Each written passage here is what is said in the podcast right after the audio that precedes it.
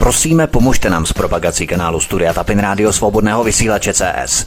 Pokud se vám tento nebo jiné pořady na tomto kanále líbí, klikněte na vaší obrazovce na tlačítko s nápisem Sdílet a vyberte sociální síť, na kterou pořad sdílíte. Jde o pouhých pár desítek sekund vašeho času. Děkujeme. Příjemný, krásný, dobrý večer, dámy a pánové, milí posluchači od mikrofonu svobodného vysílače nebo na kanále Odisí vás zdraví vítek. Jsme velmi rádi, že jste si nás naladili i dnes v těchto měsících, letních měsících, kdy přece jenom lidé jezdí na dovolenou anebo tráví čas venku. A přivítám tu komentátora Tomáše Vyurala. Tomáši, vítej, hezký večer, ahoj. Ahoj, ahoj Vítku, zdravím všechny posluchače, posluchačky poslucháčata a všech 666 pohlaví samozřejmě, aby jsme byli korektní. To číslo myslím, že je velmi satanisticky správně určené v rámci těch počtů pohlaví. Ono to možná vystoupá na to číslo těch 666 postupně. Jo. Nicméně, abychom tedy přistoupili k těm tématům, my budeme dnes komentovat samozřejmě taková ta témata, která samozřejmě zajímají nás všechny. Česká kokainová mafie představila svůj úsporný tarif pro lidi. A tím právě začneme. Tarif pro lidi, dotace pro lidi, ano. Jenže má to takový zádrhel, jak už to tak u politiků bývá. Fialová mafie totiž nebude tento příspěvek, tyto dotace na energetiku vyplácet přímo lidem, nýbrž přímo firmám, které dodávají energie. Co na to říkáš, Tome? Myslíš, že to vymysleli na dalším kokainovém večírku, kdy si šňupli nějaké nové kvalitní zboží z Afghánistánu? tak možné je v současné době nebo v každé době úplně všechno, ale tak co si budeme povídat, my víme, že tahle vláda eh, pana Fialy Eh, pro lidi dělá opravdu málo, eh, pro české lidi a české občany dělá opravdu málo, ne nic a ne ještě do záporu. Teď víme, že je to vlastně eh, druhý ukrajinský premiér, pan Fiala, že ano, takže co si budeme povídat, ten se dívá jenom na Ukrajince a čeští, čeští občané jsou mu putna. No a tady zrovna tenhle, tenhle krok, který s kterým přišli nebo přijdou, je velmi podobný ono, onomu snížení vlastně spotřební daně nebo e, eh, DPH, co tam proběhlo na pohonné hmoty, tuším spotřební daně, protože hmm. samozřejmě snížili určitou spotřební daň, ale o to víc si zase prodejci navýšili marži, takže cena zůstala stejná. Že jo? A velmi, velmi vlastně podobně to může dopadnout tady u těchto energií nebo elektřiny, plynu, nebo na, na co to vlastně zveřejní, která využijí. Hmm, hmm. To je taková ta chytrá horákyně, napůl slečená, napůl oblečená, nikdo neví vlastně, co všechno má za šaty. Takový císař je nahý, tak to už je, myslím, že naprosto jasné. Nicméně já sice říkám z Afghánistánu, ale to už vlastně po převzetí Talibánu zdroje vyschly.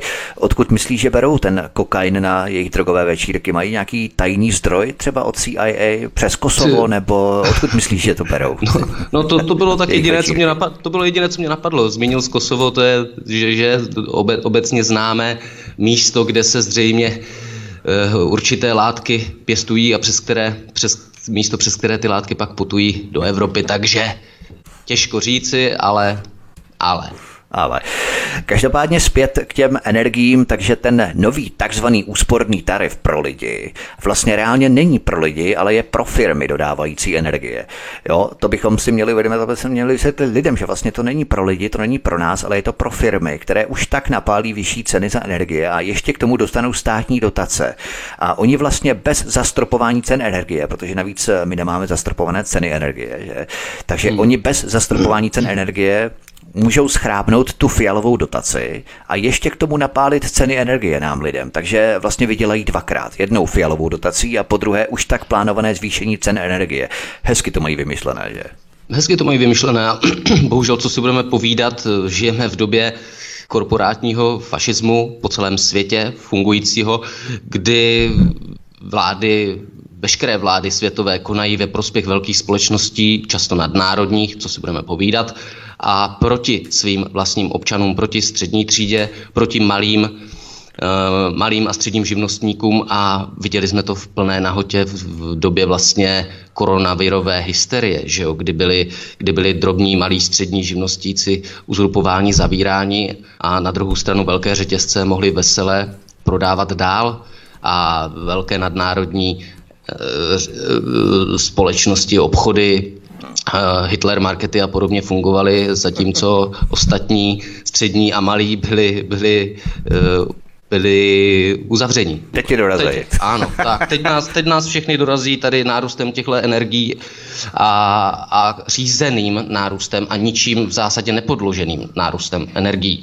Hmm. Zejména elektrické energie u nás, že ano, kdy si vyrábíme většinu elektrické energie sami, ano, my ji prodáváme a kupujeme znovu, ale je to všechno za mě, z mého pohledu, je to můj subjektivní pohled, řízené zvyšování cen, zase ožebračování většiny občanů a další pokračování měnové reformy, která začala koronavirovou hmm. pseudopandemii.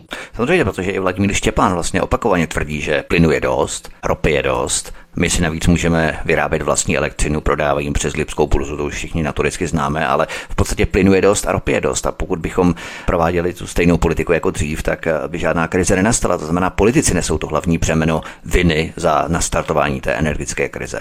Přesně. Tohle je to nejdůležitější, co je potřeba si uvědomit a co je důležité zdůraznit. Břemeno téhle viny nesou zejména a hlavně politici. Ale ne úplně všichni politici, protože třeba Maďarsko před dvěma týdny vyhlásilo stav energetické nouze. Jehož součástí je zákaz vývozu zdrojů energie z Maďarska. Mně se ti v tomto kontextu hrozně líbil soudruh Fialenko, který chtěl přerozdělit maďarské zásoby plynu a snad i ropy. To je takové hezké přímo až soudružsky pravicové, že? Tak my, co politiku trochu sledujeme a, a máme trošku takové ty kritické kontrolky nastavené, tak víme, že Petr Fiala není žádný pravičák, ODS už dávno není vůbec pravicová strana, že ano, je to středová, spíše, troufám si říci, středolevicová strana. A pan Fiala, který nekriticky vzhlíží eh, k, do Bruselu a k Evropské unii a k americkým velkým orvelovským bratrům, tak ten má s pravicí společného asi tolik, co Tomáš Halík s křesťanstvím, že jo? To si budeme povídat. Tam je samozřejmě je jasné, že pro politiky západní a obecně pro západní země, my z východu nikdy nebudeme rovnocenými partnery. Troufám si tvrdit já a vždycky na nás budou zhlížet malinko ze zhora a vždycky pro ně budeme, nebo vždycky minimálně v dohledné době pro ně budeme vždy tak trochu lokaji a takovým tím v úzovkách povlem z východu. Takže jakkoliv se naši, naši posluhovači a poklonkovači a lokajové typu Fialy a spol snaží vlísat do přízně těchto pánů, tak i kdyby udělali cokoliv, tak vždycky nakonec dostanou pouších. Asi takhle.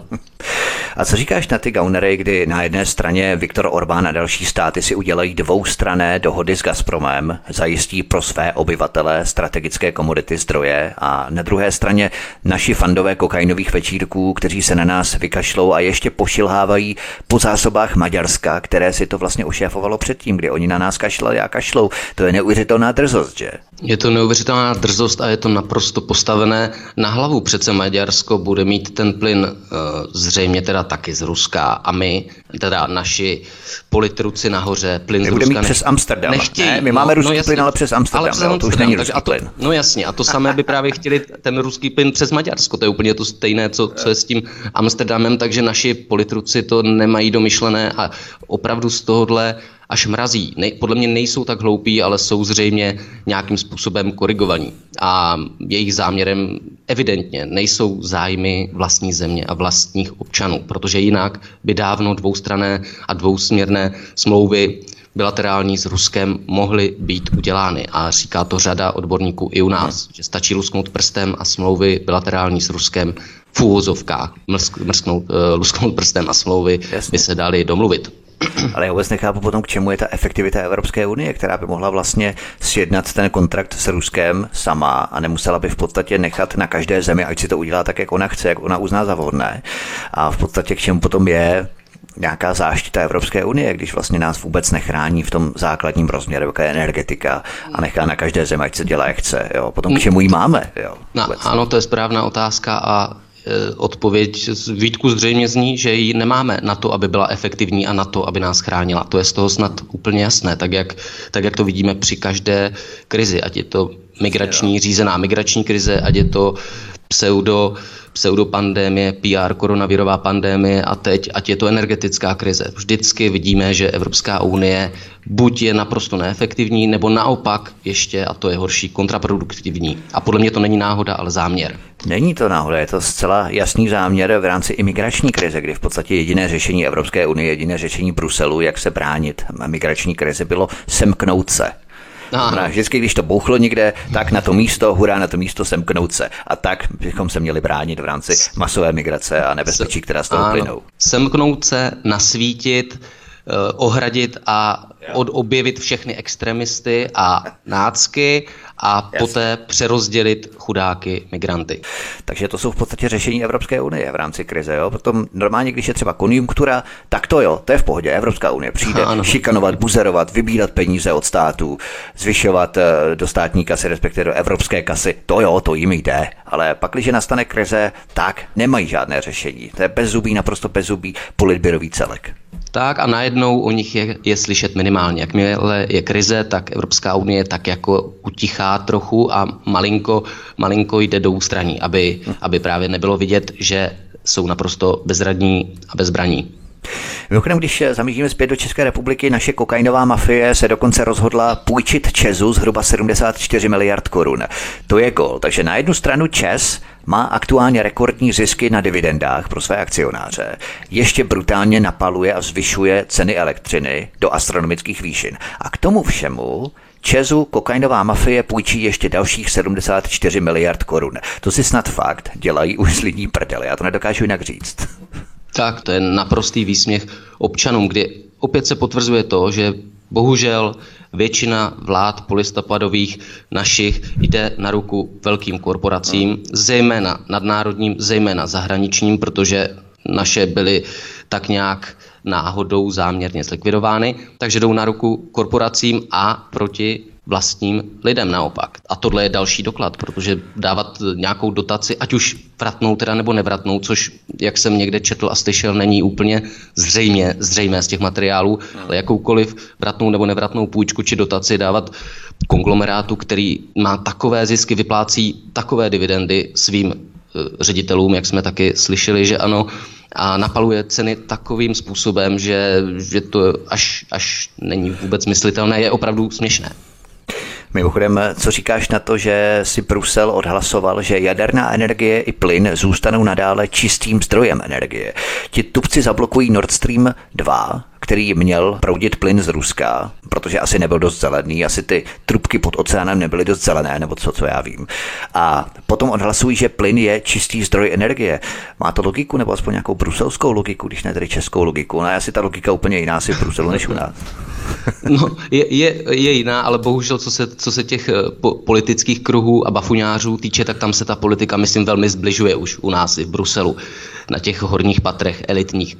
No nicméně, já myslím, že politici v EU si odhlasují cokoliv. Oni si odhlasují eh, v případě nouze, že eh, zelená je i nakonec uhelná energetika, jo, takže tam bych se nedivil vůbec ničemu, prostě te, teklo jim do bod, že jo, teď se nehodí plyn z Ruska a nemají záložní varianty, tak se odhlasuje, co je zelený, co, co, co aktuálně máme, to je zelené, že jo, a ta, tak to prostě v, té, v tom Bruselu funguje.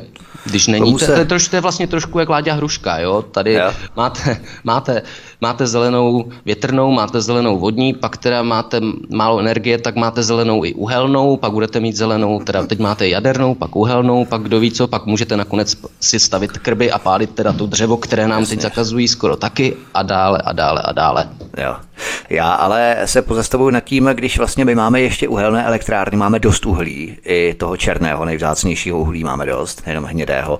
A podstatě my ho nemůžeme těšit. To znamená, ta energetická krize je v podstatě opravdu simulovaná českými politiky mm-hmm. a nejenom českými zahraničními politiky, všemi politiky, kteří v podstatě znemožňují národům pod rouškou nějakých Green Dealů, zelených a tak dále těžit svoje vlastní uhlí, které máme a které bychom mohli těžit v rámci překonání. Ne natrvalo samozřejmě, protože uhlí všecko jednou dojde. Ano, to je jasné, ale v rámci překonání této energetické krize si nemůžeme těžit ani svoje vlastní uhlí.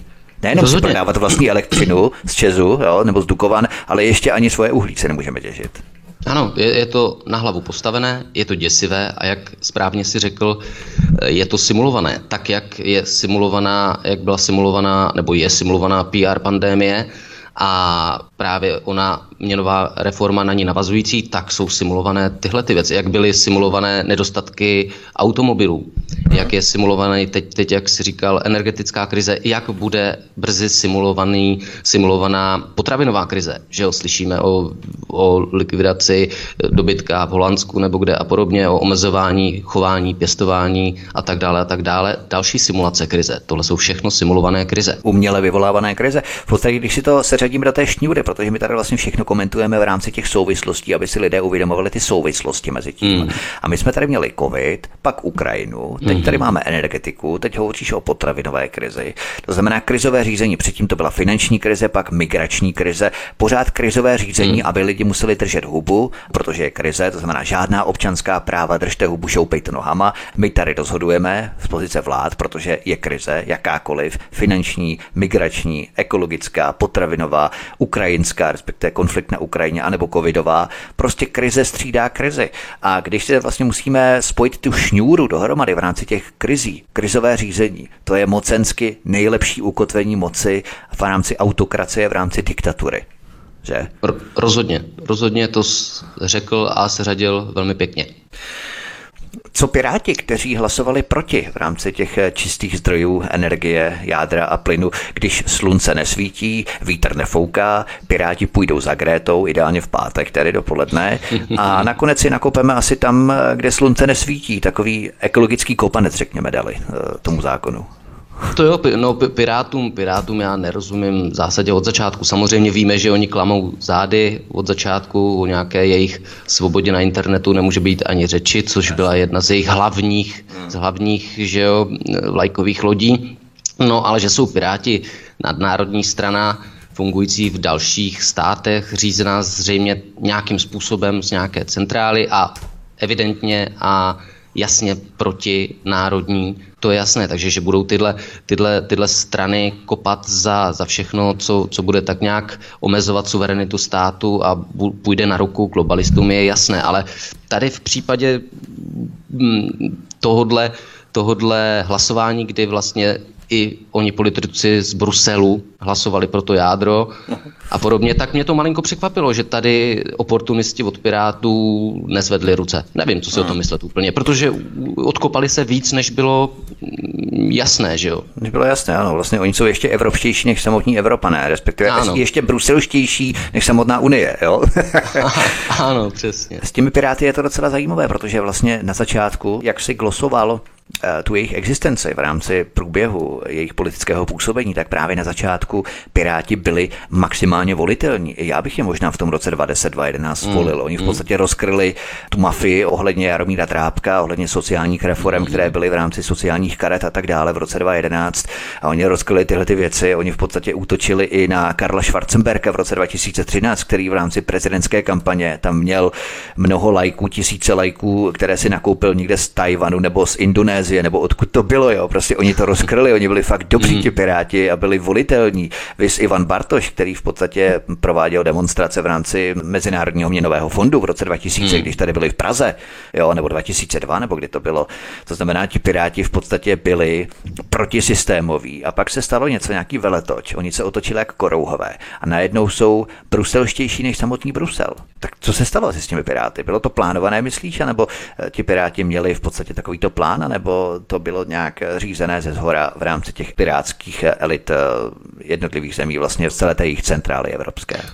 Já Vítku vůbec nevím, protože plán se samozřejmě nabízí vždycky, potřebuješ nějakým způsobem na sebe, na sebe přitáhnout pozornost, potřebuješ být jiný, potřebuješ oslovit co největší masu lidí, takže to je podobné jak u pana Fialy, který ještě nedávno byl, co by ODSák eh, velmi kritický k Evropské unii. Můžeme se podívat na nějaké starší videa, kde kritizoval Evropskou unii a její vývoj Teď je to úplně jinak, tak podobně to může být i s panem Bartošem a Piráty, že potřebovali nabrat voličstvo a poté postupně se už dostali do těch svých kolejí, do kterých eh, se dostat měli, a nebo, a nebo nějakým způsobem prostě si ze začátku jeli tady svoji pirátskou politiku a poté zřejmě mohly přijít nějaké zdroje, ať už finanční nebo jiné z globálu a mohli chtít po pirátech, aby se dostali do kolejí, do kterých se teď dostali, jo, nevím, těžko. Už těžko... systém, podobně jako lži Okamura, jo, v podstatě to je mm. něco úplně podobného. Prachy, trafiky, mm, v podstatě ano. 160 MB za 4 roky, no tak to už buď pro systém a buď rád, že máš vlastně svoje lidi ve výborech, podvýborech, v trafikách,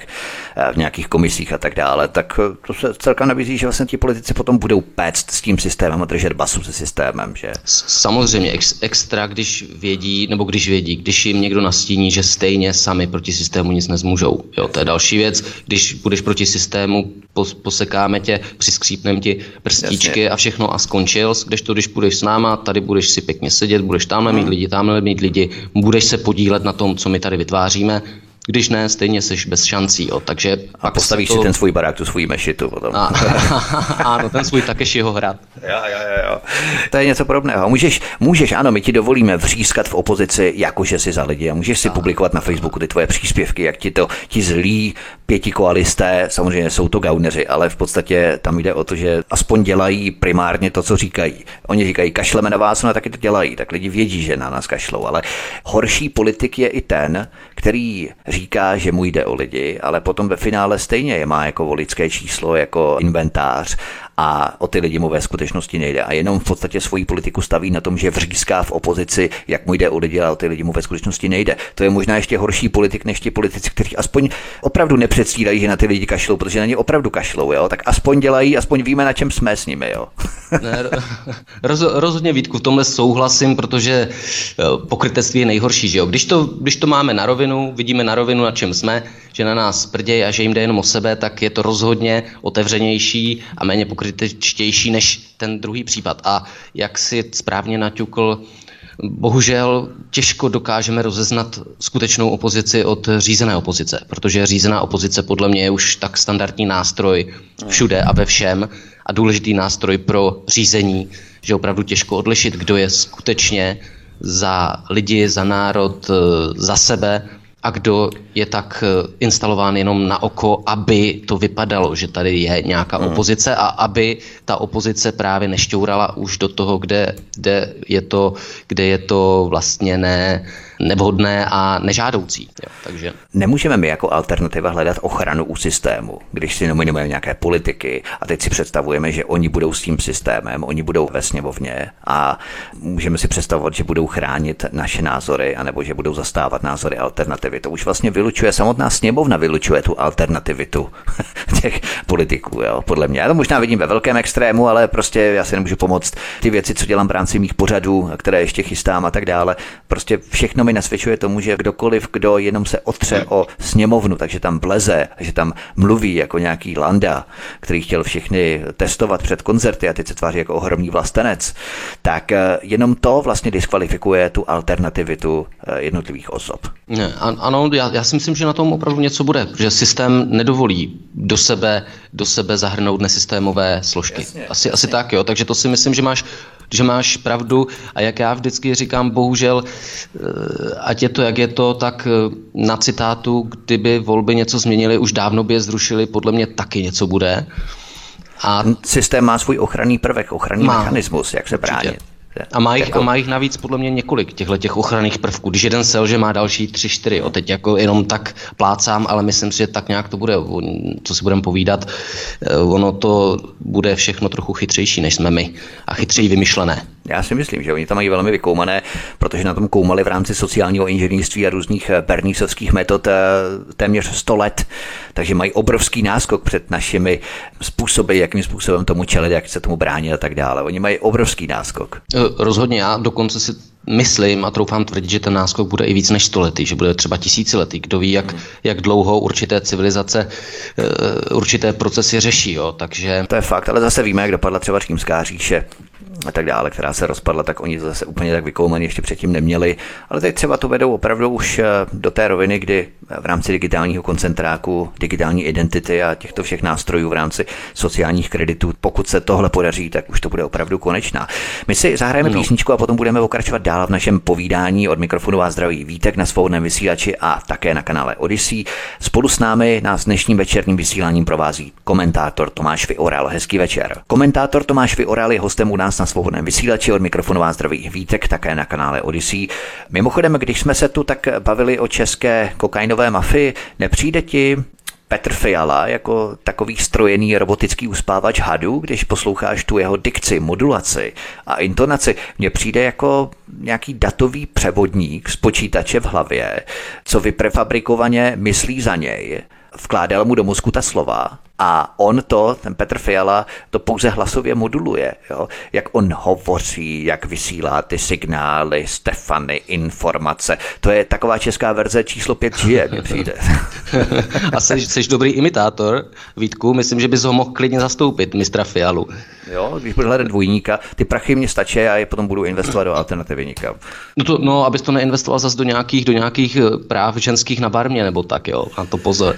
Jo, to je fakt, eh, to si dám pozor, když tak to bude no. do Kambodži. No. Jo, ale dobře, dobře, ale jinak, aby, abych jsme zůstali u, uh, u pana Fialy, no, Petr Fiala, já to tvrdím, léta je za mě je to politický eunuch, opravdu, a člověk prefabrikovaný Eh, naondulovaný panák, strojený. Když slyšíme právě tu jeho dikci a řeč, tak opravdu, jak říkáš, mluví roboticky, vypadá to, jak kdyby počítač z něj sekal různé fráze a podobně. A fráze nic neříkající navíc. Jo. Všechno, všechno, co už jsme tady slyšeli, jenom, jenom jenom žvástá a žvástá a zřejmě má ani bych neřekl, že mu, že mu ty fráze eh, vycvakává počítač, ale spíš mu to tam někdo sepisuje vzadu a on to pak jenom jako transformuje dál, protože vy, z mého pohledu eh, v hlavě toho tolik pan Fiala mít nebude. Mimochodem belgický europoslanec Guver Hofstadt kritizoval Fialu, že se nemá ohánět Havlem, ale naopak začít jednat jako Havel.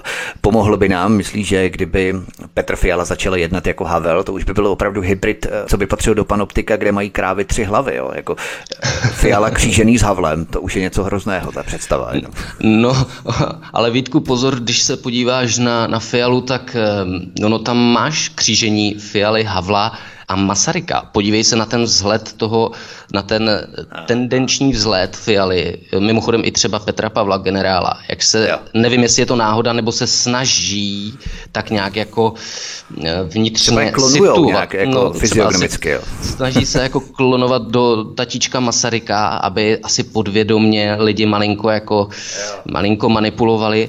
A druhak Fiala přece jako Havel do velké části fun- z velké části funguje. Podívejme se, jakým způsobem um, leze do, do zádelí západním velkým bratrům a jakým způsobem funguje proti České republice. Teď eh, velmi, velmi podobně jako Václav Havel tady fungoval jako takový, mm, jako takový eh, prostředník toho všeho rozprodávání a rozkrádání u nás a, a likvidace vlastně průmyslu a dalších věcí českých, československých tehdy ještě, tak teď tady Fiala s jeho energetickou ukrajinskou bla bla bla krizí. Hmm je to velmi podobné. Zase prostě likviduje nějakým způsobem české hospodářství, českou ekonomiku, české, české občany, české všechno ETC, etc. etc. Tak. ETT ještě, ne? etc. ETT. No ETT, taky, to taky. to taky chtějí zrušit. Nicméně, ale já si myslím, že zednář Tomáš Karek Masařík, hmm. alias Masaryk, tak on neměl vlastně taková rozmáchlá gesta, jako má Petr Fiala, že aspoň v tomto je můžeme odlišit. Ne, to, to, je, to, to rozhodně to Fialu zase někdo učí, nevím kdo, pořád stejní nějací PR poradci a jeho On to měl Obama, jestli nemá třeba podobné PRisty, jako třeba měl Jan Fischer, protože ten také začal dělat a... v rámci prezidentské kampaně rozmáchlá gesta. To máš, to, máš, to máš pravdu. A rozmáchlá gesta dělá i třeba mistr, mistr satany, satany, satany mistr Halík a podobně. Akorát je nedělá tak, tak uh, strojně a roboticky. On totiž Fiala mu něco, něco mu chybí, podle mě. Mu chybí nějaká přirozenost a autenticita a prostě někdo ho něco naučí. Hmm. A on Se to nedok... nevžije, jako lidsky, nevžije, on to, nedok, on to nedokáže přesně, nedokáže to autenticky reprodukovat. On to reprodukuje roboticky a strojeně, což je pro nás lepší, protože opravdu vidíme, že to není autentický člověk, nejde to podle mého z něj.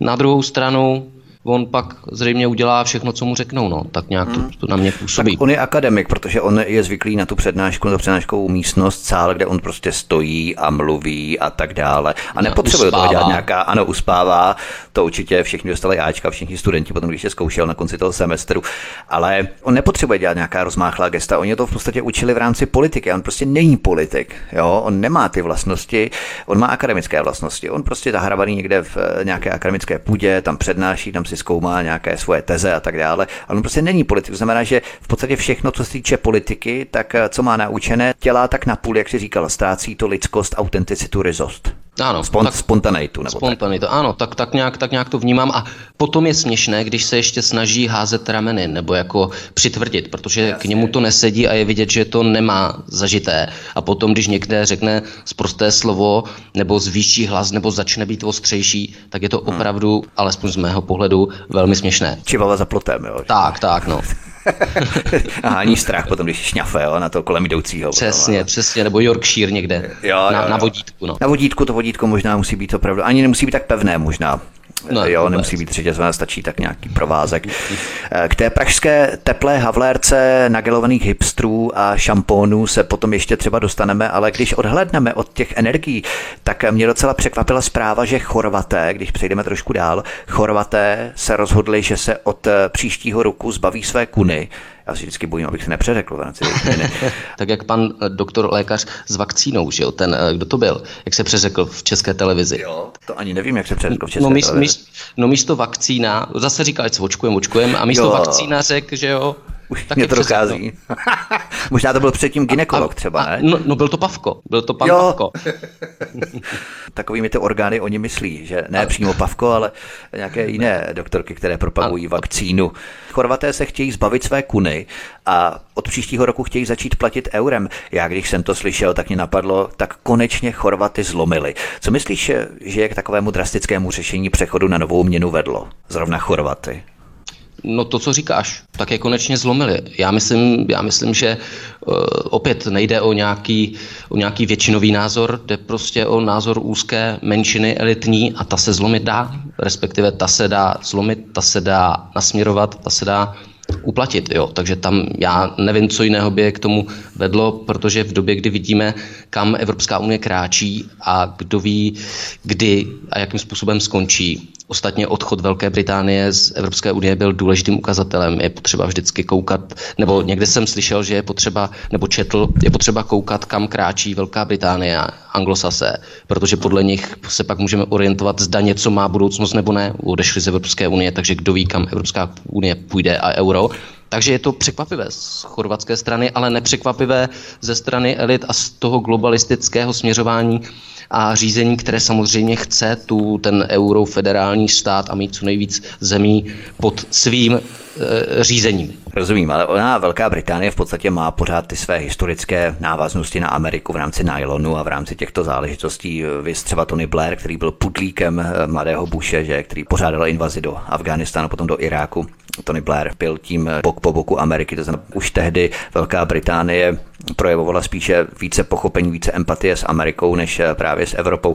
To bylo takový vyčlenění celek ostrovní, že v podstatě už to není ani kontinent, tak oni říkají vždycky, co se děje na mm, kontinentu, mm. protože oni, oni mají ten ostrov, že to znamená, že Velká Británie je takový trošku, řekněme, svébytný celek, eh, podle kterého nevím, jestli bych se tak úplně orientoval, jo, jestli prostě kamkoliv sehnou, protože vlastně oni čím jsou dálej od Evropské unie, tím blíže jsou k Americe. A to je třeba vidět i na Polsku, jo, čím je, je rusofobnější, tím je amerikofilnější, jo, řekněme, Polsko. Ano, ano. To je pravda. To jo, takže to je, zase, to je zase to riziko v rámci. Jo. Čím více se vzdálíme od Evropské unie, takže buď s Evropskou unii na věčné časy, nebo s Amerikou na věčné časy. To je právě to dilema, které vlastně musíme řešit jako země, která vždycky si musela rozhodnout, pro jakou velmoc se bude vlichocovat a ať je to na sever, východ, západ nebo jih, ale vždycky nějakým tím směrem musíme pohlížet a my si nemůžeme bohužel hrát na úplně své bytnou velmoc nebo mocnost, která by v podstatě si dělala svoji politiku jako Švýcarsko, protože my nemáme ty peníze, my nemáme eh, nějakým způsobem možnost, jak se postarat o svoje lidi. Já nevím, jak bychom to zvládli. No, bez... ne, ne, to, to, to, to, to souhlasím tady s tím, že jsme nesvébytní a nikdy jsme úplně svébytní nebyli a zřejmě jsme za nějakým účelem byli i založeni v roce 1918 za účelem nějakého přemostění východu západu a za nějakým za nějakými dalšími účely, ale rozhodně ne za účelem svrchovanosti a samostatnosti. Ale ještě co jsi říkal, co jsi říkal ohledně Evropské unie a Ameriky, že buď tak nebo tak, tak tady bych malinko polemizoval, protože Aha. já mám tak trošku pocit, že tam to ani nemusí být, že buď s Amerikou na většině časy nebo s Evropskou unii. Já mám občas takový pocit, že Evropská unie je ve vleku nějakým způsobem Ameriky. Jo? Nevím, nevím v jak velkém a nevím, jak velkým, no. nástroj, nevím, jak velkým nástrojem Ameriky je, jo? jak jsou velké ty sítě, jak velké je to řízení, ale myslím si, že nějaké tam být může. A teď můžou být Viděli jsme to na Ukrajině. Se... Viděli jsme to na Ukrajině, v podstatě, že předušu, taky se omlouvám, ale viděli jsme to na Ukrajině, kdy v podstatě Evropská unie byla ve vleku a je stále ve vleku Američanů, kteří no, se nám snaží přesně. sugerovat, že nesmíme no, brát plyn od Ruska, přesně. nesmíme brát ropu od Ruska, ale skapalněný plyn z Ameriky. Jo? No, přesně tohle je důležité a t- přesně tohle bylo i v rámci Nord Streamu, že jo, Nord Streamu 2, kdy američani taky tlačili pořád na Němce, nějakým způsobem snažili se vyprovokovávat různé věci a tlačit na Evropskou unii, aby Nord Stream 2 neproběhl. Kdo ví, jestli ukrajinská krize taky není nějakým částečným, částečným důvodem eh, Nord Streamu, nebo respektive Nord Stream částečným důvodem ukrajinské krize, takovým jako dílčím dílkem do skládačky. Na tom je nejhorší, že když přijde nějaká nová eurohujerská vláda, tak nás může k euru přiblížit mnohem dříve a mnohem rychleji. Je to stejně taková trapná hra, protože všechny hmm. státy jsou z covidu a teď z uctívání Ukrajiny tak svinsky zadlužené, hmm. že se z toho nikdy nevyhrabou. Státní sekiry mají všechny země na Mars a zpátky. Hmm. Hmm. Neuvěřitelně astronomické státní dluhy. A my si tady budeme hrát na nějaké euro a na nějaké zodpovědné hospodaření. Že to je tak dětinské všechno, jo. Je to dětinské, je to směšné, je to až je to až trapné. A co se týče mm, nějakého odlužení, tak to je, myslím, jasné i, i absolventům zvláštní školy, že odlužit takovéhle sekiry je nemožné běžným způsobem. Takže odlužit se budou moci buď válkou, že jo, tak jak se to dělá často a v historii, jak to probíhá, buď válkou, anebo převzetím. Že jo, někdo přijde, přijdou, přijdou věřitelé a řeknou, tak eh, my nechceme peníze nebo nemáte peníze, tak nám tady přidejte Jasně, zrušíme, zdroje, zdroje, zrušíme státy, zrušíme, budeme vlastně všechny státu, lidi, budeme vlastně to tak, úplně tak, všechno, tak, nevolníci. Tak, no, tak my teda nevolníci už jsme, že jo, to si budeme povídat, ale tohle může být opravdu už nepokryté a, a zcela stoprocentně zřejmé. Já v tom taky spíš vidím snahu Bruselu upoutat na ekonomický řetěz Chorvatsko a ještě ho více vyždímat a podojit. Možná bychom se měli podívat na to, co ještě Chorvaté nesprivatizovali. A možná právě tam bychom našli odpověď. Řecko je už na kolenou, tak co takhle chorvatské důchodové pilíře? A nebo co takhle chorvatské zdravotní fondy? S eurem to bude asi jednodušší, že? No to, to rozhodně Vítku, jestli tam jsou tyhle, tyhle věci, já nejsem úplně odborníkem na to, co je a co není zprivatizované, ale samozřejmě tohle jsou velká eh, tohle jsou velká lákadla. No, takže, takže to je dobré přesně koukat vždycky tak trošku jinam, než nám nabízí mainstream a politici a podobně a kouknout do těch, do těch toků, které jsou vždycky důležité, do těch, které se dotýkají peněz nebo moci a ovládání řízení. No. Tak říkají američané, money talks, peníze hovoří. Tak, tak. E, mimochodem euro se propadlo vůči americkému dolaru na nové 20-leté minimum a v úterý 12. července brzy ráno stálo 1,6 tisícin dolarů, což je nejméně od prosince 2002. Jenom naprostý blázen by v této době by chtěl zničit vlastní měnu a platit eurem. Možná je chorvatská vláda stejně světá jako ti naši kokainisté, že? To není normální tohle. No, nebo stejně, stejně posluhovačská, že ano. Oni ani nemusí být světí, oni mohou být jenom jenom eh, hloupí a ne moc inteligentní, jako třeba pan Trahoš nebo Fiala, anebo zaplacení jako jiní, jako jiní politici či novináři nebo kdokoliv jiný. Mimochodem to příjmení Drahoš je docela takové už symptomatické, že? to je, to je. Musí to být hodně drahý, aby za to šel.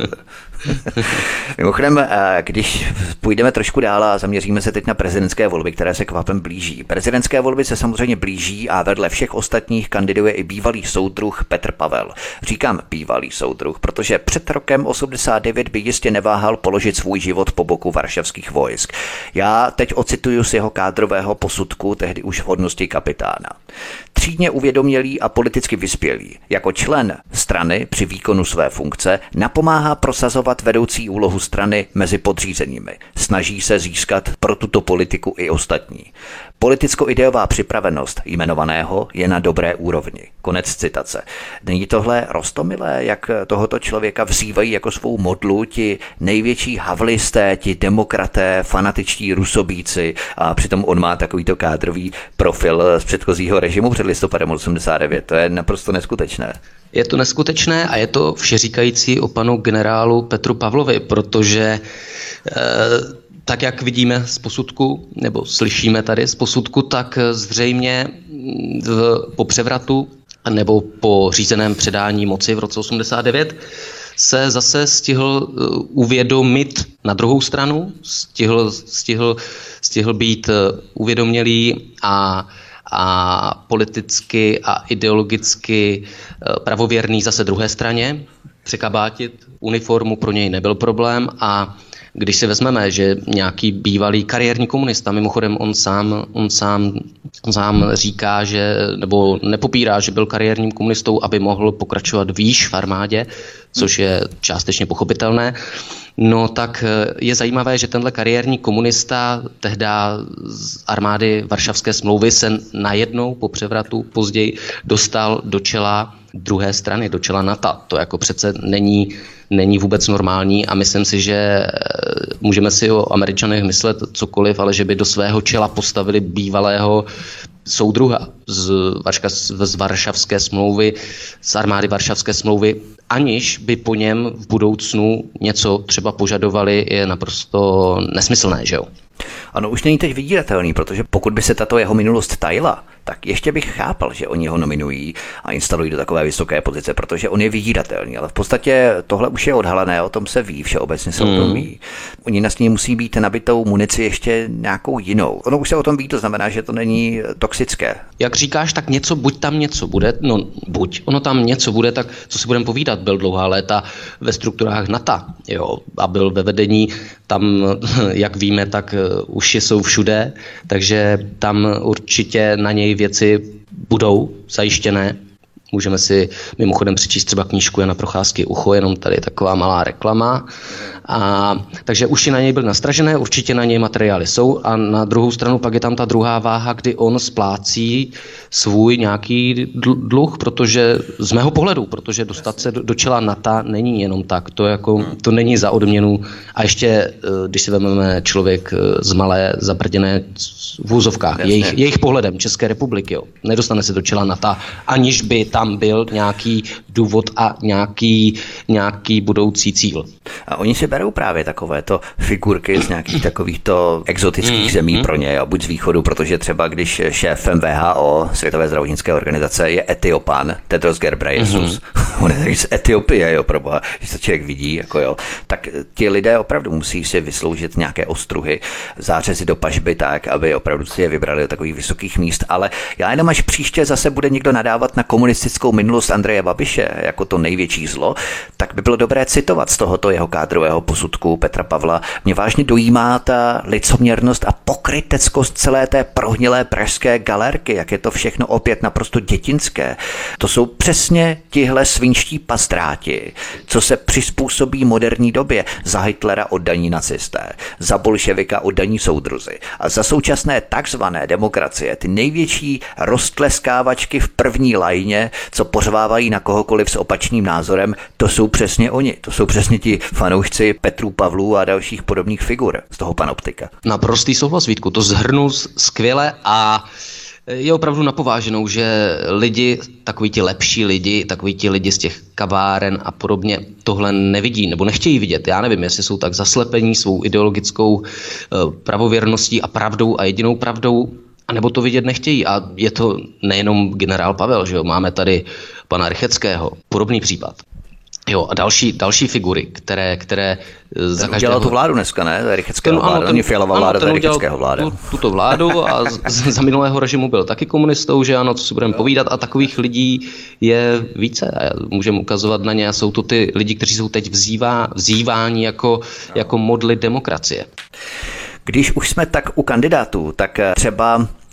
Danuše Nerudová se pro změnu nechala slyšet o tom, že by stát měl lidi tlačit, aby energeticky spořili jak na elektřině, tak na topení.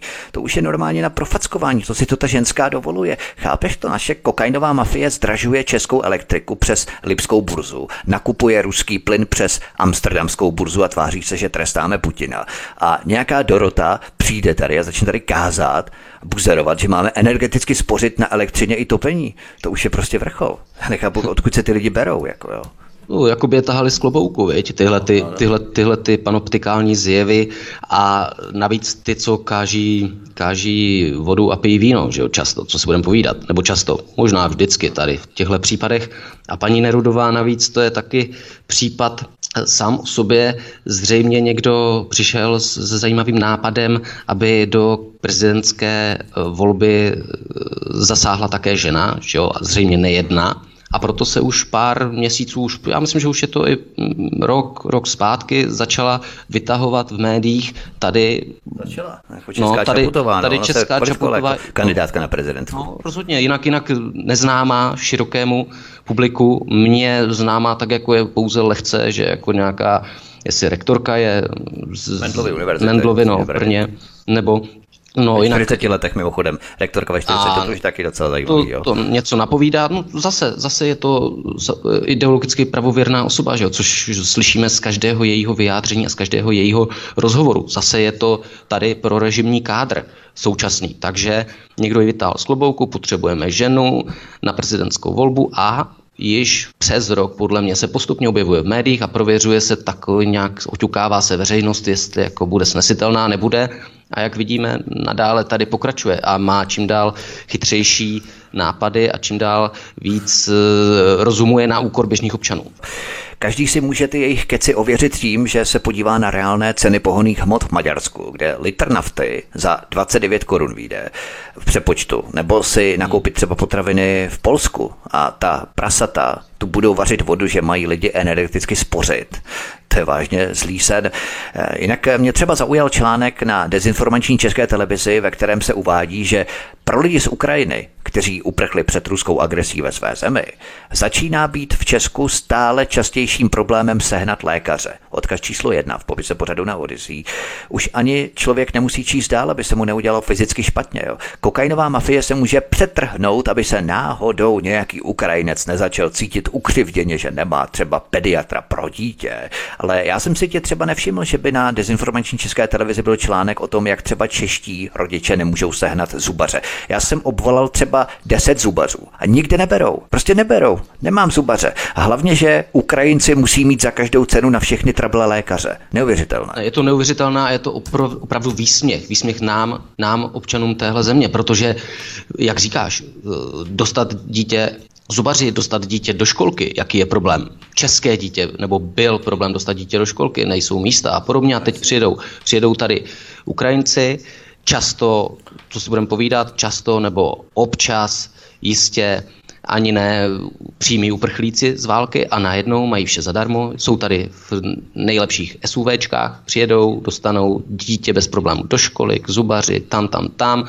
Vláda se může přetrhnout, aby měli všechno zadarmo a v dostatečné míře, aby mohli zadarmo do zoo, aby mohli na sportovní utkání zadarmo, aby měli dálnici zadarmo, všechno zadarmo. Nevím, z jakého důvodu mají mít volnočasové aktivity zadarmo, když můžou odpočívat v klidu po válce v, v, v ubytování, které mají tady zadarmo. A nemyslím to vůči ním samozřejmě špatně, protože oni za to úplně nemůžou. Kdyby, kdybychom měli my všechno zadarmo, tak taky toho budeme zřejmě většina z nás využívat plnými hrstmi. Jo?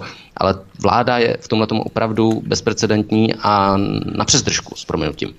A to právě myslím, že lidi štve. Ne, že z naší republiky děláme Luna Park pro ukáčka jo, v rámci volnočasových aktivit, jak se říkal, ale že kokainová mafie takhle ukazuje Čechům prostředníček. Nemáte lékaře? Ho, je to váš problém. Postarejte se sami o sebe, jak chcete, nás to nezajímá, to není náš problém. My hlavně řešíme Ukrajince. Právě ti musí mít okamžitě dostupnou lékařskou péči na všechno. Nemáme na to prachy? No, nevadí. Půjčíme si miliardy, anebo si nějaké peníze alokujeme ze státního eráru. Zdroje jsou, zdroje jsou. A, a ještě dal další taková jako zajímavá věc k zamyšlení. Ještě před půl rokem nás tady psychopati a koronafašisti strašili neustále tím, jak je nedostatek kapacit eh, nemocničních a zdravotnictví nestíhá a nebude stíhat a podobně a budou mrazáky s mrtvolami, nevím co, co všechno. A nyní je tady, já nevím, o 500 tisíc, o 700 tisíc, o 400 tisíc, ne, neznám ty počty, myslím, že nezná ani naše ukrajinská vláda teda ale několik set tisíc lidí navíc a neslyšel jsem od žádného kvazi odborníka, kvazi ministra zdravotnictví nebo kvazi ministra pro likvidaci zdravotnictví, neslyšel jsem nějakou jako poznámku, pozor, máme tady teď o tisíce lidí víc, může nastat problém s Jasně. kapacitami nemocnic, zdravotnických zařízení, lékařů, zubařů. Neslyšel jsem to. No, to válka nezajímá, válek jde vakcíny, válek už píchá mm. od, od pondělí, a, takže ho to ano, zajímá. ano. Jo, vlastně, oni už mají teď zase další, další vlnu. Píchání. Ano. Další tečku další tečku. Tak, my uděláme tečku za druhou částí našeho vysílání, dáme si písničku a potom se vrhneme na poslední část eh, našeho povídání. Od mikrofonu vás zdraví Vítek na svobodném vysílači nebo studiu Tapinrád na svobodném vysílači nebo na kanále Odyssey. Spolu s námi je tu tady komentátor Tomáš Vyoral. My si zahrajeme písničku a potom vstoupíme do poslední části. Hezký večer a zůstaňte s námi. Komentátor Tomáš Vyoral nás provází naším vysíláním dnes od mikrofonu vás zdraví Vítek na kanále Odyssey a nebo svobodném vysílači. Co říkáš, eh, Tome, na nizozemské zemědělce, kteří bojují proti zelenému unijnímu fanatismu? To prosáklo trochu do mainstreamu, ale ani nebudem komentovat, tak to se tam děje, to každý víceméně zná, ale mně ti přijde, jako by se toho lekli na mainstreamu, v mass médiích, v korporátních médiích a tak všechny zprávy o Nizozemsku nějak utichly. Nezdá se ti to? No, Už to se, neslyšíme o tom vůbec. To se mi zdá a to, to, je přeci, to je přeci podle mě běžná běžná praxe main, mainstreamu a mainstreamových médií. Jakmile se něčeho leknou, jakmile se něco ukáže, že je nežádoucí, tak ano, oni o tom napíší, ale někde až na desátém, na desátém řádku zpráva spadne rovnou do archivu nebo něco a je tam někde upozaděna eh, ve dvou odstavcích a, a informace proběhla ale byla tak nějak jako pomalu zapomenuta. No a tak tohle se děje běžně a teď zřejmě i s nimi farmáři, kteří se bouří a kteří dávají najevo nevoli proti uh, opět fašisticko-bolševickým praktikám uh, nizozemské vlády v tomto případě. V tom Nizozemsku už dokonce došlo na ostrou střelbu ze strany fízlů proti nim. Všichni jsme viděli to video, kde poklidně traktor jede po silnici a četníci po něm střílejí ostrými. Dokonce v Itálii už protestují proti ničím nepodloženému zdražování pohonných hmot, že dokonce mm-hmm. Panama se teď aktuálně přidala. To znamená, začíná se to hroutit, pak z Amerikána se začíná hroutit. Začíná se to hroutit, a, ano, ano. Vypadá to z největší pravděpodobností, že, že se to začíná hroutit a že Putin v Iránu. Putin, Putin v Iránu teď si do toho dejme Saudskou Arábii, že ano, která, která Bidena poslala k šípku v rámci zvyšování těžby ropy a dalších věcí. No takže nějakým způsobem se to zase transformuje do něčeho jiného a v některých zemích se teda probouzí i lidé a začínají se bránit proti své voli a uzurpování ze strany vlád. No tak uvidíme, uvidíme, jak to bude pokračovat, pokračovat dál. To mě přivádí k zamyšlení, jestli opravdu ti globalisté nemají právě v plánu vyburcovat lidi tak, aby začali stávkovat, aby v podstatě státní zřízení se začalo hroutit, aby lidé nenáviděli své vlastní vlády, tak, aby potom lidé ve finále přišli a řekli, ano, my chceme tu nadnárodní vládu, tu Evropskou unii, která opravdu bude dělat něco pro lidi místo té naší nenáviděné vlády, která na nás kašle a tak dále. Jestli to opravdu není schválně, aby v podstatě poštvali vlády proti lidem. Vítku, a ty vlády se samozřejmě to podílejí, jo? to, to ne, nevyvinuju. Jo? Ne, ne, samozřejmě Vítku, možné je opravdu úplně všechno. Nedělil bych se ani tomuhle na druhou stranu.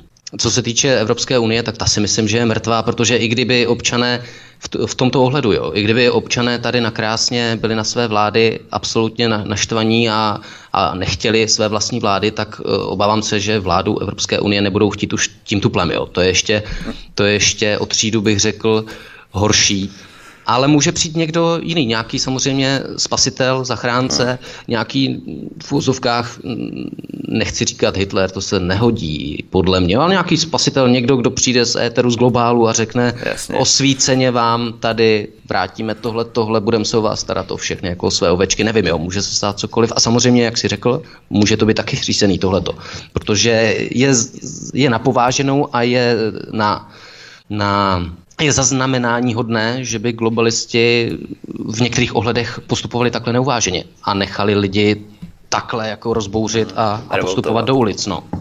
Hlavně, aby ten spasitel nebyl někdo z řady nějakých mladých globálních lídrů, Young Global Leadership, z organizace iniciativy Klause Schwaba. To by potom bylo opravdu nemilé. A že je jich takových spousta, od Karla Janečka po Vladimíra Putina a tak dále, ze všechny z jedné mm, party. Mm, jo. Kanadského premiéra, viď? Ano, kanadského premiéra Justina Trudeau, no. Ale to mě přivádí k zamyšlení, jak myslíš, že by se fízlové zachovali u nás, kdyby dostali rozkaz, pokyn střílet nejenom po zemědělcích, ale po komkoliv, kdo by se rozhodl protestovat proti této kokainové mafii.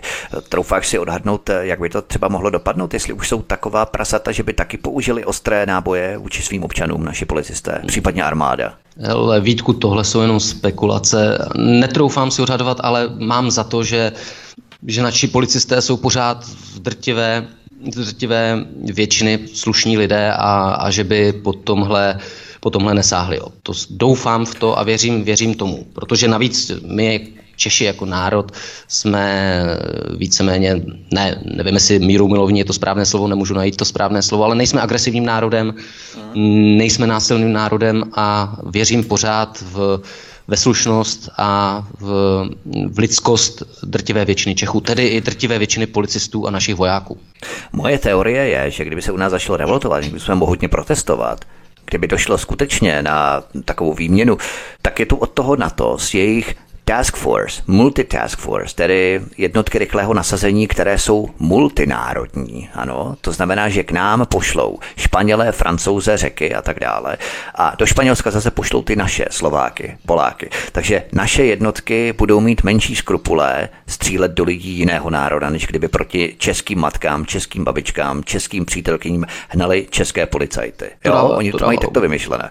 No, to dává, to dává velkou logiku. To dává velkou logiku, protože ještě bych dodal k té předchozí otázce, že si myslím, že naopak by se české ozbrané, ozbrojené složky by se postavily na stranu lidí si myslím, u nás. No právě, právě. Mm. To znamená, že oni je radši pošlou jinam, třeba do toho ano, Španělska, kde ano. nemají takovou vazbu k tomu národu. Jo. Ale zase, když nizozemci stříleli do nizozemských zemědělců, tak eh, mám trošku mírnou skepsi, jestli by to čeští policisté nakonec taky nezmáčkli. Jo?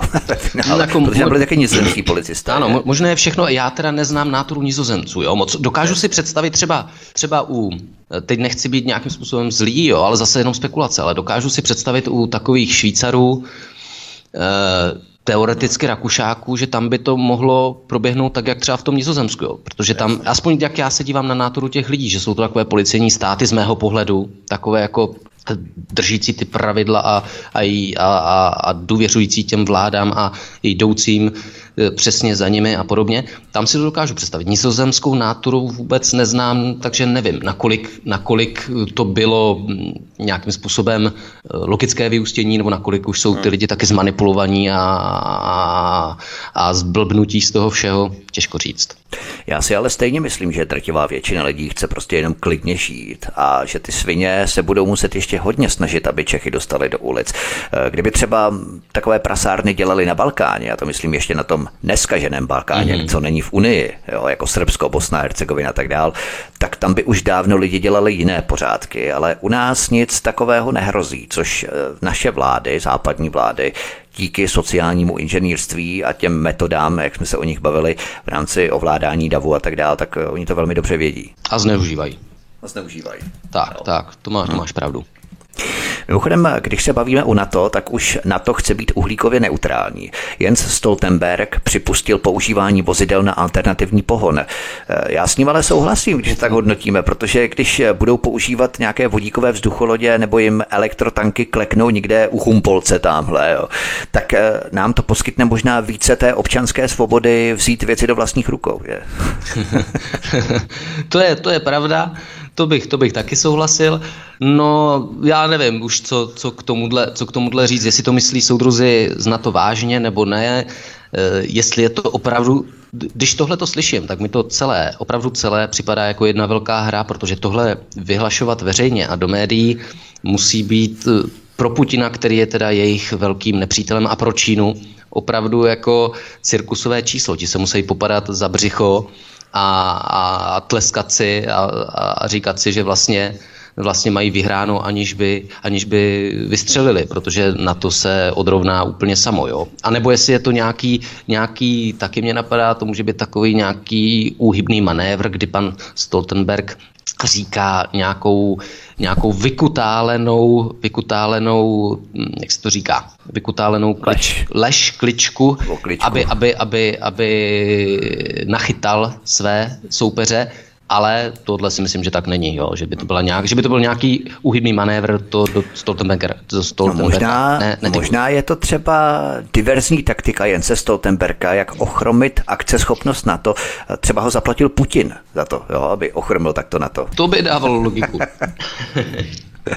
Jinak, eh, co říkáš na to, že Goebbelsovi oddaní přívrženci už zase rozjíždějí další čísla, už během léta covid zase sílí a je nějakých tři tisíce takzvaně nakažených. Oni o tom teda nevědí, že jsou nakažení, no jsou nakažení, to jim stačí. Jo. Ano, eh, ano. Myslíš, že, že jim to ještě někdo žere, že máme stovky mutací koronavirů a oni si vybírají pořád ten týž koronavirus v rámci jeho subvariant a teď navíc replikují 35krát, stačí jeden hmm. nějaký mrkvý nukleotid a oni mají hned pozitivní a hned hycují pod kotlem, že v podstatě ještě to někdo opravdu baští. Hele, Vítku, zaručuji ti, že to někdo pořád baští. A myslím, že těch lidí taky nebude úplně málo a vím to i ze svého okolního prostředí a myslím, myslím že taky najdeš určitě lidi, kteří to prostě baštit budou pořád a i teď v teple, kdy se nemusí nosit roušky, tak jsem viděl, Viděl jsem nějaké lidi, no, přesně někde tam, tamhle v MHDčku, tamhle venku je dokonce, jo, něco nosí náhubky. A lidi, někteří, co, co prostě vidí v české televizi, najednou tak tomu bohužel věří, protože česká televize pořád pro některé je brána jako takový ten veřejnoprávný etalon nějaké, jaké také z nezávislosti a jakmile tam začnou strašit eh, denodenně, teď, že jo, starší lidé to mají puštěné nonstop, protože jsou doma, teď to tam vidějí nonstop, to do nich hrnou, tak se hold zase začnou bát, jo. A zase prostě část lidí na to věří a věřit bude, část lidí bude vyděšena, my, kteří na to dlabeme, samozřejmě je nás, doufám a věřím tomu čím dál víc, že pro, prohlídlo spousta lidí, ale víš co, teď lidi zase už jsou alergický na Ukrajinu a na tyhle věci a začínají to mít na háku částečně, takže třeba zase, čas zase, další krizi. Takže je čas zase malinko třeba aspoň to hodit na ten covid nebo na tu opičí, jo, ty opičí neštovice nebo co jo. A navíc eh, do toho covidu bylo investováno takových takových financí, takových zdrojů, takového času, takové hysterie a takových personálních vlastně zdrojů, že si myslím, že to jen tak neodezní. Tadle nastávající totalita a takových možností sanitární totality, s kterými oni přišli, tak se toho nezbaví jen tak. Jo. A ta vakcíny, vakcíny samozřejmě další věc. Jasně. Mě totiž zaujalo, jak jsi říkal o tom, že si viděl několik lidí, kteří už teď zase nosí respirátory, či zoufalci, kteří opravdu věří, že je to před něčím mm. ochrání. Tak jsem dokonce slyšel, zaznamenal jsem na internetu někdo dal, protože já televizi nemám, ale na internet někdo dával víně, tak české televize, kde je nějaký zase kvazi odborník hovořil o tom, že pokud má máte problémy s dýcháním, eh, rozumím v létě, tak si nasaďte respirátor.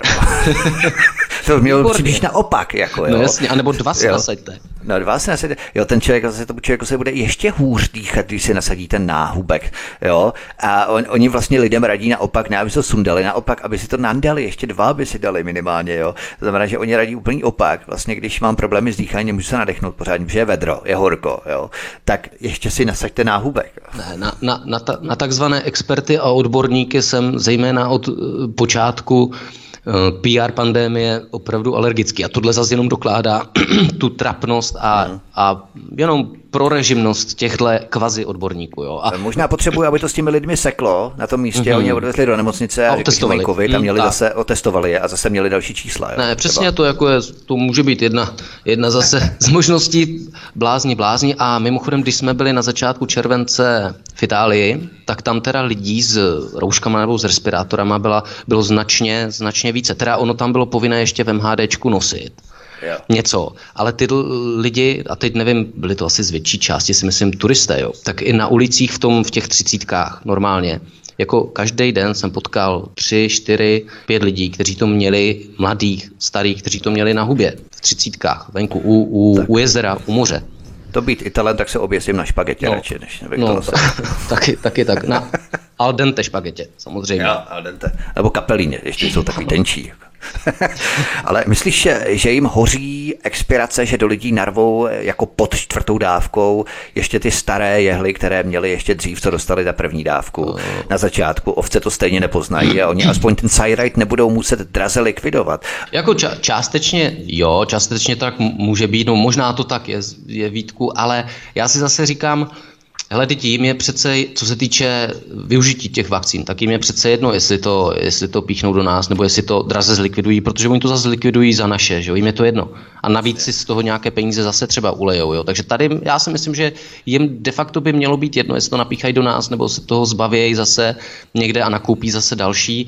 Spíš mám pořád nějaké, nějaké takové otázky, k tomu, co v těch vakcínách opravdu je a k čemu ty vakcíny opravdu slouží. Jestli opravdu slouží jako imunita nějaká, tedy že budou, že, že budou imunita jako obrana proti viru, ale postupně samozřejmě bude, budeme přicházet my o imunitu tím, že si o budeme... imunitu, to znamená, no, že budeme píkat další Jasně, další a další, a ne, a nebo ten záměr je jiný. Čítáme spoustu věcí, čet jsem, slyšel jsem spoustu věcí a jako nemám z toho úplně příjemný pocit, protože aby byl takový nátlak na očkování, které je evidentně proti zdravému rozumu i proti zdraví, mladých, malých dětí, lidí obecně, kterým, kterým nehrozí nějaká vážná rizika, alespoň co víme ze strany koronaviru, tak nevím, no, nevím, jaký, jaký je důvod vakcín. Mě ale pořád zaráží otázka, nikdo se na to vůbec neptá, nikdo se na tím nepozastavuje i v rámci mainstreamu, jo? že tu otázku jak si vytěsňuje, eliminují z toho veřejného prostoru. Proč těch 50% neočkovaných už hromadně nevymírá? Vždyť je nás přece miliony neočkovaných, tak jak to, že jsme ještě naživu že jsme hromadně nevymřeli, kde jsou druzy, udělali chybu, že ještě přežíváme my neočkovaní. No. A jsme zdraví a nic nám není. No jasně a i z hlediska eh, věkové, věko, věkových kategorií. Kdyby, kdyby umírali jenom staří neočkovaní, tak už to tady mediální pologramoti a Goebbelsovci šíří každý den, že jo? Ale evidentně to tak není, evidentně zřejmě poměr eh, umírajících, očkovaných, neočkovaných bude velmi podobný, takže řekl bych eh, nezměněný jako před tímhle kvazi očkováním podivným. Takže o tom nevíme, no. Nevím. nevím. Hmm. Právě tohle je možná ta chyba. Je léto, lidé tráví čas na dovolených, pozornost ochabuje, lidé prostě nevěnují pozornost politice. A tak si ta kokainová prasata mohou odhlasovat víc věcí, které projdou čistě jenom proto, že si toho lidé nevšímají v létě. No, a toho možná vlastně oni využijí i v rámci srpna a dalších vln. To je taky možné. To je taky možné a co se týče nějakého mediálního krytí, tak co, tak média, těch pár, co o tom napíše, tak už ty, už ty lidi to nezaznamenají.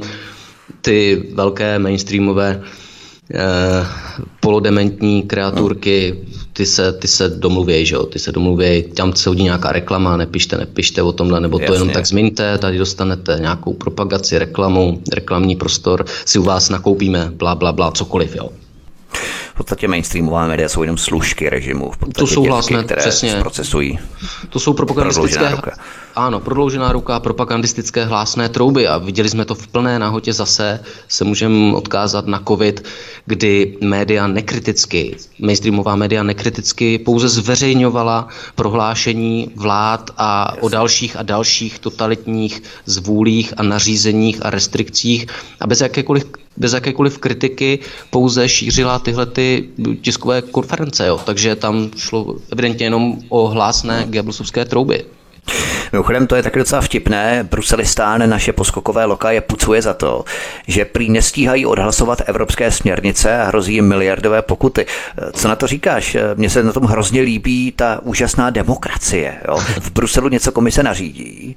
Všechny státy musí držet hubu a odhlasovat to do svých legislativ. Jinak dostanou flastr za nedodržení směrnic. To je panečku demokracie, že? to mě napadlo hned jako první. To je demokracie. Ještě bych tě malinko, malinko poupravil. V Bruselu soudruzi ani ne nařídí, oni, oni navrhnou a doporučí.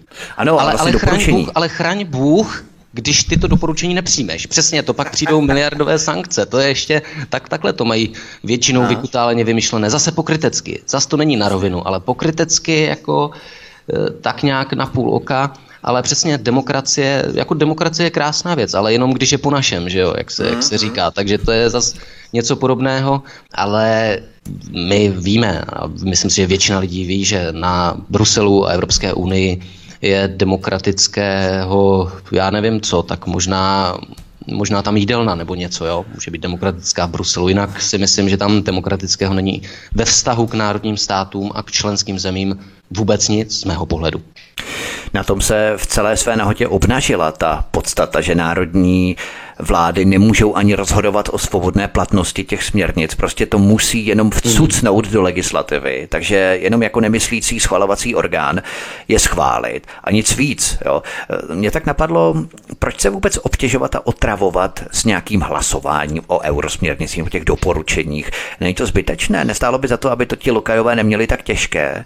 Tak by se to kolečko hlasování mohlo obejít a eurosměrnice už rovnou do těch legislativ jak si vprojektovat, protože proč se camrat s nějakým se... předstíráním demokracie? To je taková fingovaná hra, prostě říct natvrdo, hele, my jsme bruselský diktát, vaší povinností je nekecat, odhlasovat, jinak vám dáme flastr, šmitec, hotovo 20. Na co si to pořád tak hrají? No, hrají to, hrají to Vítku na nás, že jo? Co si budeme povídat, to nehrají na sebe. To oni vědí, na čem jsou, to hrají na nás. To je zase divadlo pro nás, pro občany, že jako, jako, jako demokracie. My jsme demokratický aparát a demokratická instituce, takže to je divadlo na nás, na obyčejné lidi. Proto pořád tyhle ty jakože obstrukce a na druhou stranu teď jsme přeci zaznamenali už um, tlaky nebo nápady, aby, aby se zrušilo veto v nějakém hlasování, že? což už je takový jako postupný přechod k tomu. To ten Petr Fiala, no, jak to navrhl, no, jak ten Scholz. Jo? Takže to už, to už je takový postupný, postupný krok k tomu vlastně postup, postupně nastolit už tu vlastně očividnou očividnou autokracii některých velkých. Ani tu fasádu nepředstírat, jo, prostě už natvrdo říct. Mimochodem, eh, poslední věc, ta zpráva už tak nějak zanikla, hmm. zapadla, hmm. ale americký prezident Joe Biden měl na setkání s podnikateli tahák z pokyny, jak se má chovat. Zaujmi své místo, předneseš krátký komentář, teď si sedni, teď si stoupni. Měl takový lístek, kde to měl napsané všechno. Odkaz číslo dva v popise pořadu na Odyssey. Eh, ponecháme bez komentáře skutečnost, že si to není schopný zapamatovat, to je celkem jasné v rámci Alzheimer a tak dále, ale eh, stejně jako ta šaškárna kolem schvalování eurosměrnice doporučení neodhaluje to, jak jsou američtí prezidenti jenom poskoky bankéřů a korporací, takový, řekněme, maskoti, figuranti ve výkladních skříních, jo? stejně jako všichni politici, prostě mají tahák, co mají dělat a prostě co mají říkat a tak dále. Jo? Odhaluje to zcela jasně a mám, mám dokonce takové, takové tušení výtku, že už to odhalují tak nějak nepokrytě, protože jsou si bohorovní a jistí, jo? že kdyby chtěli, tak tohle snad ani do mainstreamu neunikne. Jo. Takže nějakým způsobem opravdu už ukazují, že my už vás máme, my už, my už vám už dávají znamení, jak, jak vlastně i nej, de facto nejmocnější muž nebo jeden z nejmocnějších mužů světa je v jejich rukou a je jenom loutkou. Jo. Hmm.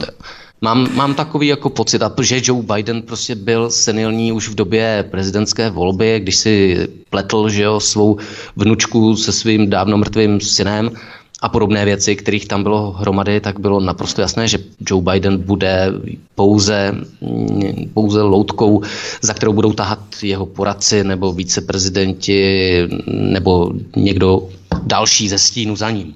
A my neříkáme jenom Joe Biden, protože my cílíme na všechny prezidenti, protože to určitě neměl jenom Biden, ale i ostatní prezidenti. Pamatujeme si třeba, co za experta byl mladý George Bush, co plácal za nesmysly, za frky v rámci Iráku a v rámci těch všech věcí kolem. Jo? Tak tohle je přesně to, o čem hovoříme. Když politiky připodobňujeme ke slaboduchým loutkám, co za prachy budou štímat a dojít svoje občany a jim to srdečně jedno, protože oni vědí, že se o ně systém po se postará, když odejdou z politiky tak je zajistí systém jejich rodinových příbuzná a tak dál. A když tohle musí dělat samotný americký prezident, tak co potom bezvýznamní pověření lokajové na národních úrovních, co pořádají kokainové večírky a tak dál, že? Když tohle vlastně musí dělat samotný americký prezident, jo, to porovnání, no, prostě ten kontrast, tak co potom ti naši, to musí být úplný, to, to, je, to je povl, to je plankton v podstatě pěšácký v rámci politického zadání. No, to si může každý už představit sám, že jo, jak děsivé to pak pro nás může být. No. Mimochodem, ale poslední věc, zase nějací trotlové, Bůh ví odkud, vymysleli mobilní aplikaci, přes kterou se bude potvrzovat, že spolu partneři provozují sex dobrovolně. Takže před pohlavním stykem vedle kondomu vytáhneš mobil, tam navolíš, nastavíš mobilní aplikaci a tím elektronickým podpisem bys měl potvrdit, že jdeš dobrovolně souložit se souhlasem toho druhého, ten to taky elektronicky podepíše a pak teprve můžete souložit. Odkaz číslo 3 v popise pořadu na Odyssey.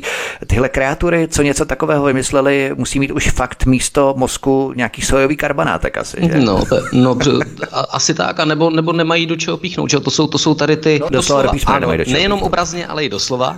A nemají do čeho píchnout a jsou to tady z velké části z mého pohledu produkty tady té, těch humanitních škol, které nevedou od nikud nikam a nemají co co potom, tak vymýšlejí takovýhle, takovýhle kraviny. Mimochodem, já bych to ještě vylepšil, tu aplikaci. Kromě souhlasu jedné a druhé strany bych tam dal ještě souhlas nezávislého pozorovatele, kterého bych klidně třeba mohl dělat já a nezávisle bych tam odklikával, jestli teda jako může, nemůže, může, nemůže, může, ale jenom s dohledem Jo, to by byla další. Jenže to by se muselo podepsat až po té souloži. Nejdřív to pozorovat a potom vlastně vyhodnotit, jestli proběhla správně vůbec jo, podle jo, předpisů to... Evropské unie nebo doporučení ano, Evropské unie podle, soulož. Podle předpisů Evropské unie a daného, uh, daného odborného školitele a pozorovatele.